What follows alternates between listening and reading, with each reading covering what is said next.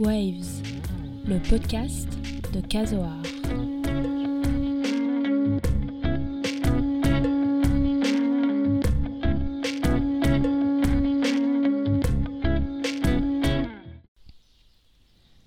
Après un premier épisode dédié à l'anthropologie, nous vous retrouvons aujourd'hui pour un épisode événement à l'occasion de la Foire internationale d'art, le Bourgogne Tribal Show.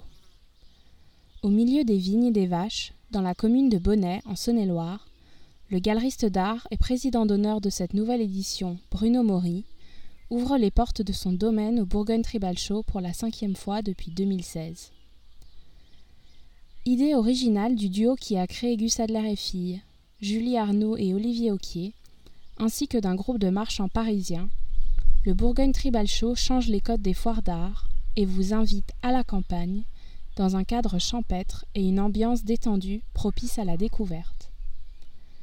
Chanceuse de pouvoir être présente avant même l'ouverture de la foire, Marion et moi-même, Clémentine, nous infiltrons dans les coulisses du Bourgogne Tribal Show à la rencontre des personnes qui rendent cet événement possible afin de vous livrer tous les secrets de la foire.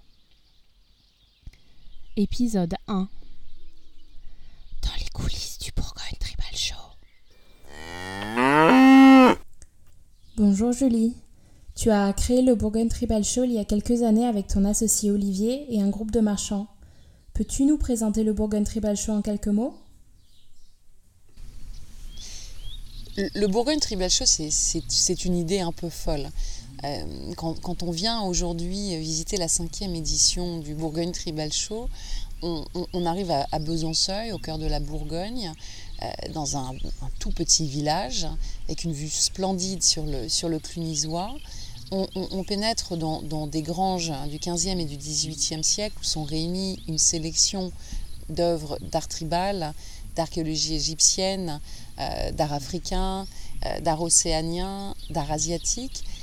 Absolument, une sélection absolument incroyable. Donc finalement, le Bourgogne Tribal Show, c'est de l'art en pleine campagne, dans une campagne verdoyante et magnifique, dans un cadre complètement incongru, avec un haut niveau d'exigence et une sélection de marchands internationaux, tous plus talentueux les uns que les autres. Est-ce que tu peux nous dire comment est née l'idée de cette foire ? Alors l'idée de cette foire, je dois bien vous dire que j'aurais adoré que ce soit mon idée, mais ce n'est pas mon idée, ce n'est pas celle de mon associé non plus. Un soir de décembre 2014, je reçois un coup de fil de Laurent Daudier qui me dit « Julie, on sort de table avec Anthony Meyer, Jacques Lebras et Bruno Frey et on a envie de monter une nouvelle foire, on a envie de sortir des grands centres urbains, on a envie de renouveler un petit peu les codes et on voudrait faire une foire d'art tribal à la campagne et on a sans doute un lieu. Est-ce que ça t'intéresserait ? Est-ce que ça vous intéresserait ? Alors, vous imaginez bien que j'ai sauté sur l'occasion. Je trouvais que l'idée était formidable. Et donc c'est né comme ça. Quelques semaines plus tard, on est en convoi. On est tous partis à Besanceuil, depuis Paris, sous une pluie battante. On est arrivé chez Bruno Mouries, dont on a découvert le travail de galeriste. Son parc de sculptures absolument incroyable sur son domaine. Et on a eu un coup de cœur. On a tous eu un coup de foudre pour le lieu, pour la région. Et on s'est dit... c'est une fantastiquement bonne idée que de monter une foire ici. On s'est mis au boulot avec Olivier, avec nos équipes, et 1 an et demi plus tard, au printemps 2016, se tenait la première édition du Bourgogne Tribal Show. Et finalement, comment ça s'est passé ? L'idée était formidable, mais évidemment, elle n'était pas si simple à monter, et surtout, il a fallu convaincre. Pendant 1 an et demi de préparation avec Olivier, on a surtout entendu « mais enfin, vous n'y arriverez pas, ça ne marchera jamais, personne ne se déplacera jamais ». Mais c'est vrai qu'on y a cru dur comme fer. Et bien sûr, on avait nos fondateurs et on avait aussi les marchands, certains marchands qui ont tout de suite dit « oui, bien sûr, mais moi je participe ». Certains d'entre eux sont des fidèles donc de la première heure et sont aujourd'hui avec nous pour cette 5e édition. Donc voilà, donc on est, en fait, je crois que c'est une foire qui a su exister parce que certains d'entre nous sont un peu fous et mettent en œuvre les idées les plus folles. Quelle est la couleur de cette édition 2021 ? Cette édition est une édition un peu spéciale. L'édition de l'an passé a dû être annulée faute faute au Covid. Et c'est vrai que jusqu'à il y a 2 mois, on n'était pas sûr de pouvoir tenir cette 5e édition. Mais je crois qu'elle est aussi très représentative de ce qu'est le Bourgogne Tribal Show, de l'ADN et de nos envies par rapport à la foire. On a bien sûr donc des marchands fidèles qui participent depuis la première année. On a réussi à ouvrir petit à petit vers l'archéologie, vers l'archéologie égyptienne, vers les antiquités grecques et romaines. On accueille des nouveaux marchands, on accueille aussi des jeunes marchands, on accueille aussi des marchands qui n'ont pas l'habitude de participer à des foires et qui finalement, dont la présence est finalement assez exceptionnelle. Donc je crois que c'est ça, c'est un bon moyen, le Bourgogne Tribal Show, de plonger de manière un peu particulière, un peu originale dans ce monde de l'art tribal et surtout dans ce monde de la découverte de cultures autres. Parce qu'avec l'archéologie, avec l'art asiatique, on est bien au-delà du tribal. Je crois que ce qui nous intéresse, c'est de voir comment on vit dans notre culture et comment on peut partir à la découverte d'autres cultures, comment les objets en sont bien sûr les premières traces et les premiers témoins, comment les marchands, eux, sont à la croisée de différentes cultures, celles qu'ils présentent par leurs objets et leur culture propre. Et finalement, c'est tout ça qui résonne à Besanceuil. Et même au-delà, avec l'art contemporain et Bruno Mouries qui, cette année, a, dans l'espace de la Grange du Haut, su choisir des œuvres des artistes qu'il défend avec passion depuis plusieurs années et les mettre en écho, en contrepoint très personnel face aux œuvres de nos marchands. Donc le dialogue, je crois qu'il est là. Et il est aussi, je crois que c'est important, il est aussi avec nos visiteurs qui ont ici la possibilité finalement de parler et de découvrir avec des marchands qui sont tellement détendus, parce que je crois qu'on est tous très très heureux d'être là. Merci beaucoup Julie Arnaud. Bonjour Bruno Mouries. Tu es cette année le président d'honneur du Bourgogne Tribal Show, mais ton domaine est également au cœur de l'ADN de la foire, puisque c'est ici que nous sommes accueillis depuis la première édition en 2016. Peux-tu nous en parler un peu plus ? C'est vrai que j'ai développé ici à Besanceuil une activité particulière tournée autour de la création artistique et tout particulièrement autour de la sculpture de grand format, parce que je pense que c'est une activité qui n'est pas forcément bien défendue en France. Et qui laisse sur le bord du chemin pas mal d'artistes. Donc j'ai été très heureux d'accompagner toute une série de jeunes artistes ou moins jeunes dans cette voie-là. J'ai eu la chance d'être soutenu par un très très grand sculpteur américain, Mark di Suvero, qui m'a donné une certaine notoriété dans ce domaine. Mais c'est aussi autant auprès des artistes plus jeunes que j'ai trouvé beaucoup de bonheur dans cette forme d'expression. Et c'est sans doute cette approche assez particulière, éloignée de tout, qui m'a mis dans une certaine forme d'harmonie avec le Bourgogne Tribal Show, qui lui-même est une manifestation tout à fait atypique. En plus de ce grand espace de sculpture en plein air que tu viens de présenter et dans lequel nous sommes, quelles œuvres as-tu choisi de montrer pour cette édition de 2021 ?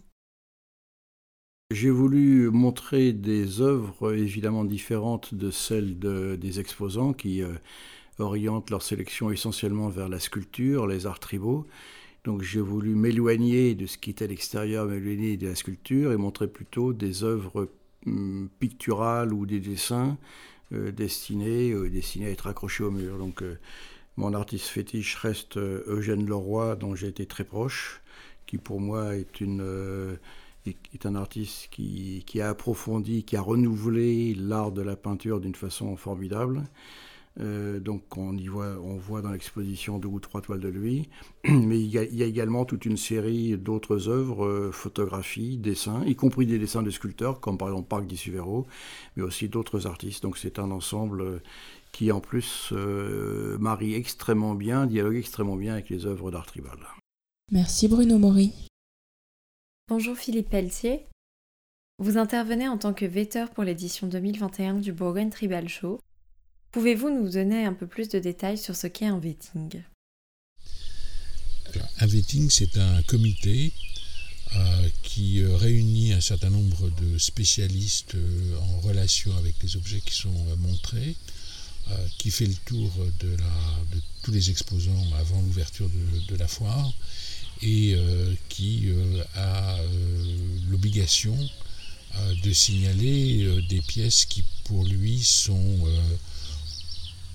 ou douteuses, ou pas du niveau que la foire attendrait. Du niveau de qualité, en fait, que la foire requiert.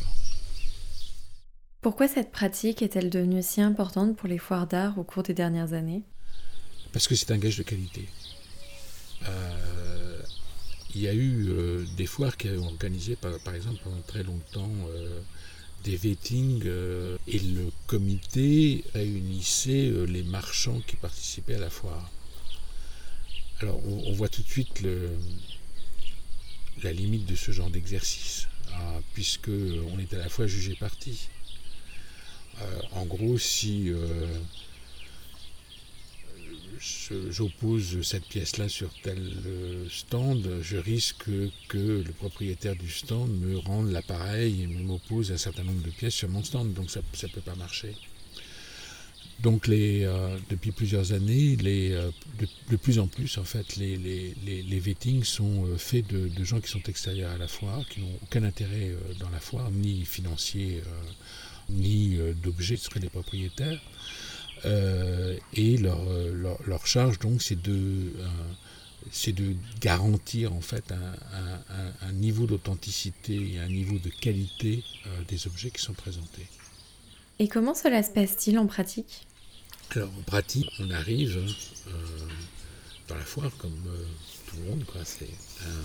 Et on a un certain nombre on a un temps pendant lequel on circule librement dans les différents stands. De plus en plus, d'ailleurs, quand il y a un comité de vetting qui passe, les marchands ne sont pas là, de manière à ce qu'il n'y ait pas de recours ou de pression possible. Et puis on regarde attentivement les pièces les unes après les autres. Si on a un doute sur une pièce, ou qu'on trouve effectivement, comme je l'ai dit tout à l'heure, que la pièce n'est pas de qualité, on demande son retrait. C'est un exercice compliqué, c'est un exercice difficile, c'est un exercice aussi qui certifie les pièces qui sont restées dans la foire. Dans certains cas, c'est toujours difficile de dire telle pièce est fausse ou telle pièce n'est pas de qualité. Il peut y avoir des discussions sans fin, hein, sur le sujet. Mais c'est une pratique qui rassure, en fait, le public, enfin, qui est à destination du public, hein, et des acheteurs potentiels, qui est fait pour leur certifier que tout ce qu'ils achètent a priori est de qualité et est bon et répond à un certain nombre de critères d'authenticité ou de qualité de la pièce. Merci beaucoup Philippe Pelletier. Bonjour Hugo Bréjeot, peux-tu te présenter en quelques mots et présenter ta galerie et ton activité de marchand ? Bonjour, je me nomme Hugo Bréjeot, j'ai fondé la galerie il y a maintenant 2 ans et demi. Je viens d'un parcours un peu particulier parce que je n'ai pas fait l'école du Louvre, où je suis arrivé dans les antiquités un peu tard. Je viens des Beaux-Arts où j'ai fait Master 2, puis après j'ai fait un petit break, j'ai enchaîné avec une thèse sur les nouveaux doctorats qui avaient été créés par le ministère de la Culture. Et au milieu de la thèse, il y avait l'idée de fonder une galerie à travers un prisme un petit peu personnel qui correspondait à mes passions et mes voyages par rapport à toutes les activités nautiques, donc le surf, la pêche, la plongée sous-marine. Et à partir de là, de se balader dans les différentes spécialités, de rassembler ces objets autour de ce thème navigation, pêche et monde marin. Comment choisis-tu les objets que tu exposes sur ton stand lors d'une foire ? Et plus précisément, comment les as-tu choisis pour cette édition du Bourgogne Tribal Show ? Alors, étant jeune marchand, j'ai un stock qui est en croissance, qui se développe actuellement. Donc le choix a surtout été de présenter des pièces qui me tenaient un peu à cœur, que j'avais eu plaisir à découvrir, que j'avais eu plaisir à travailler. Et donc oui, c'était vraiment de proposer un choix un petit peu hétéroclite de différentes pièces, avec également donc en art inuit, océanien, j'ai également de l'art populaire, des choses aussi en art breton, un dessin moderne, et voilà, des pièces qui avaient qui me tenait à cœur et qui pouvait être intéressante dans une cohabitation avec différents univers. Merci Hugo Bréjeot. Bonjour Laura Bosque de Ganay. Peux-tu te présenter en quelques mots et présenter la galerie Arteas que tu diriges ? Donc je me présente, je suis Laura Bosque de Ganay, donc je dirige la galerie Arteas à Londres. Je suis expert en art antique, égyptien, grec, romain et mésopotamien, donc les civilisations méditerranéennes. Je fais une sélection de petits objets assez stylisés, assez archaïques pour se rapprocher des arts primitifs. Et puis aussi des petits objets de qualité en faïence, en pâte de verre, un peu plus précieux, pour cette édition du Bourgogne Tribal Show. Merci à toi, Laura Bosque de Ganay. Julien Flac, peux-tu te présenter en quelques mots et présenter ta galerie ? Bonjour, je suis Julien Flac, je suis marchand depuis le tout début des années 2000, dans une galerie qui avait été créée par mes parents une quinzaine d'années auparavant déjà. Je m'occupe principalement d'art d'Amérique du Nord, d'Océanie et d'Afrique, et ma galerie est 8 rue des Beaux-Arts à Paris.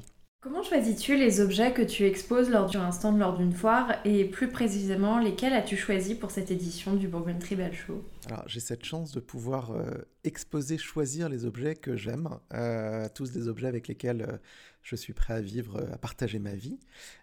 Pour le Bourgogne Tribal Show, chaque année, j'essaye de choisir une combinaison d'objets colorés, sympathique et représentatif de nombreuses cultures, avec l'idée vraiment décloisonnée, d'ouvrir. Typiquement, cette année, j'ai apporté par exemple 2 boucliers de Papouasie-Nouvelle-Guinée, dont un bouclier fantôme, donc orné d'un super-héros, pour montrer que la culture a perduré, s'est épanouie et s'est transformée jusqu'à il y a encore 20-30 ans. Merci Julien Flac.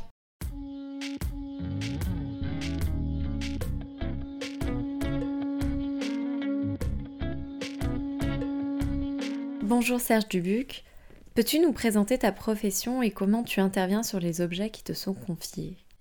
Eh bien donc, je suis restaurateur de sculptures et objets d'art. Mon intervention concerne les sculptures européennes et des 4 coins du monde, Afrique, Asie, Océanie, donc ce qu'on appelle art tribal.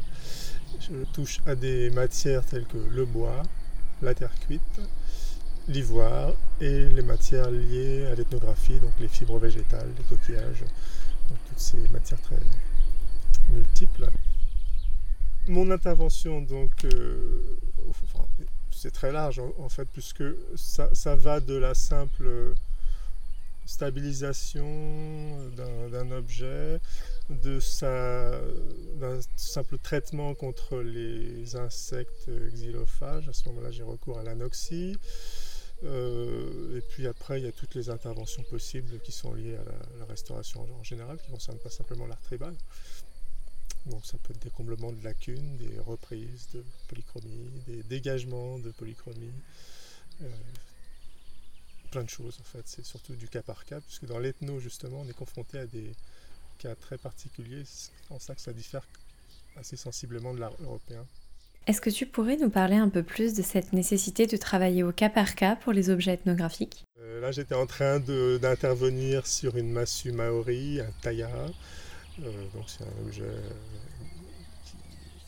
en bois et avec une tête que vous connaissez bien, qui figure un personnage, et les yeux sont en nacre d'haliotis. Voilà, il manquait un œil. Dans ces cas-là, plutôt que de laisser un objet borgne, on refait simplement, entre guillemets, un œil en nacre. C'est ce que j'étais en train de faire. Merci Serge Dubuc.